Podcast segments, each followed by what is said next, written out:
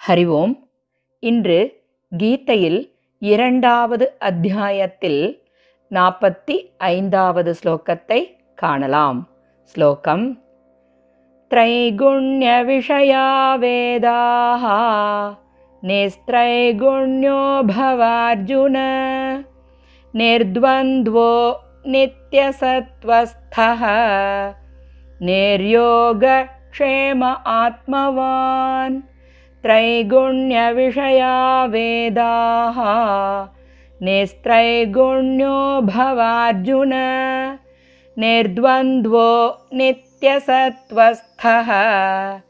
निर्योगक्षेम आत्मवान्। श्लोकस्य अन्वयक्रमम् हे अर्जुन वेदाः त्रैगुण्यविषयाः त्वं निस्त्रैगुण्यः निर्द्वन्द्वः नित्यसत्त्वस्थः நிர்யோகக்ஷேமக ஆத்மவான் பவ ஸ்லோகத்தின் பாவார்த்தம் ஹே அர்ஜுனா வேதங்கள் முக்குணங்களின் செயல்களை விளக்குபவை எனவே நீ முக்குணங்களை கடந்தவனாகவும் விருப்பு வெறுப்பு முதலிய இருமைகளை கடந்தவனாகவும் நிரந்தரமான நடுவுநிலையில் நிலைத்த மனதை உடையவனாகவும் யோகக்ஷேமத்தை விரும்பாதவனாகவும் பரமாத்மாவில் நிலை பெற்றவனாகவும் இரு. ஸ்லோகத்தின் தாத்பரியம்.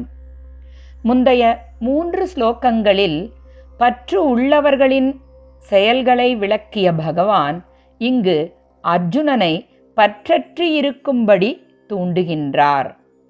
வேதத்தில் பயன் தரக்கூடிய கர்மகாண்டத்தை பற்றிய விளக்கம் மட்டுமல்லாது பரமாத்மாவை அடையும் ஞான சாதனங்களை பற்றியும் விரிவாக கூறப்பட்டுள்ளது. உலகத்தில் காணப்படும் உயிரினங்கள் அனைத்தும் மூன்று வித குணங்களுக்கு உட்பட்டது. இந்த முக்குணங்கள் எல்லா உயிர்களிடத்தும் வெவ்வேறு சமயங்களில் வெவ்வேறு விகிதங்களில் காணப்படுகின்றது. அவை சத்வகுணம் என்னும் செயல் கடந்த தூய நிலை. ரஜோகுணம் என்னும் செயல் துடிப்பு நிலை. தமோகுணம் என்னும் செயல் மந்த நிலை என்பன.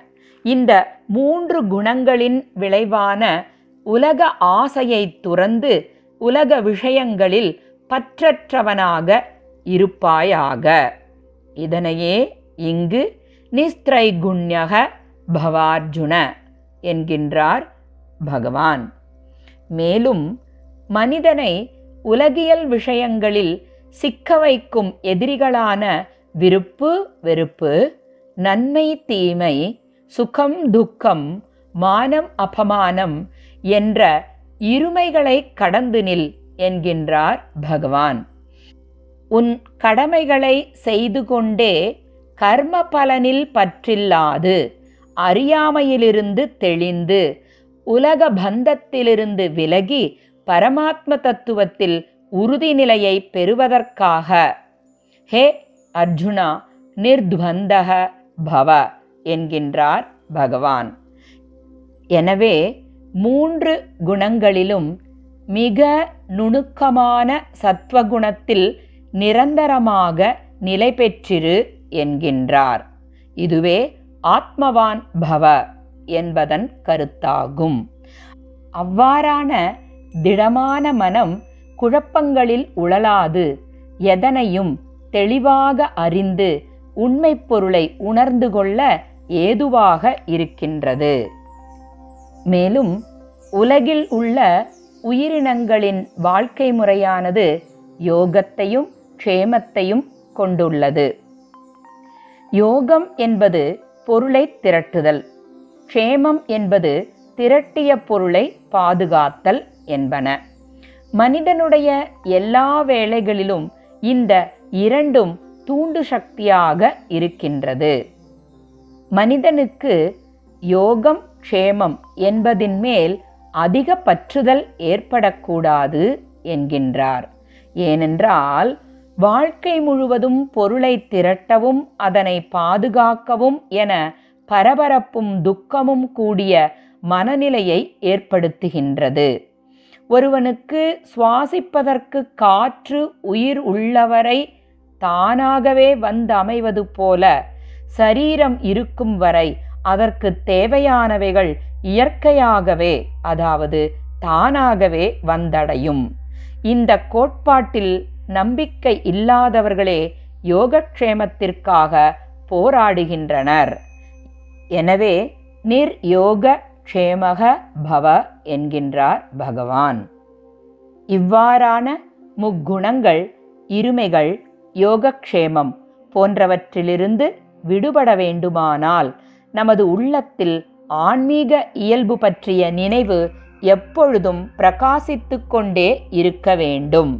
இதனையே ஆத்மவான் பவ என்கின்றார் பகவான். உன்னுடைய ஆத்ம தத்துவத்தில் நிலை பெற்றிருப்பாயாக என்று வலியுறுத்துகின்றார். மேலும் முக்குணங்களையும் கடந்து இருமைகளையும் துறந்த ஆத்ம தத்துவத்தை அடைந்தவருடைய நிலையை பகவான் விளக்குவதை நாளை காணலாம். ஸ்ரீ கிருஷ்ணம் வந்தே ஜகத்குரும்.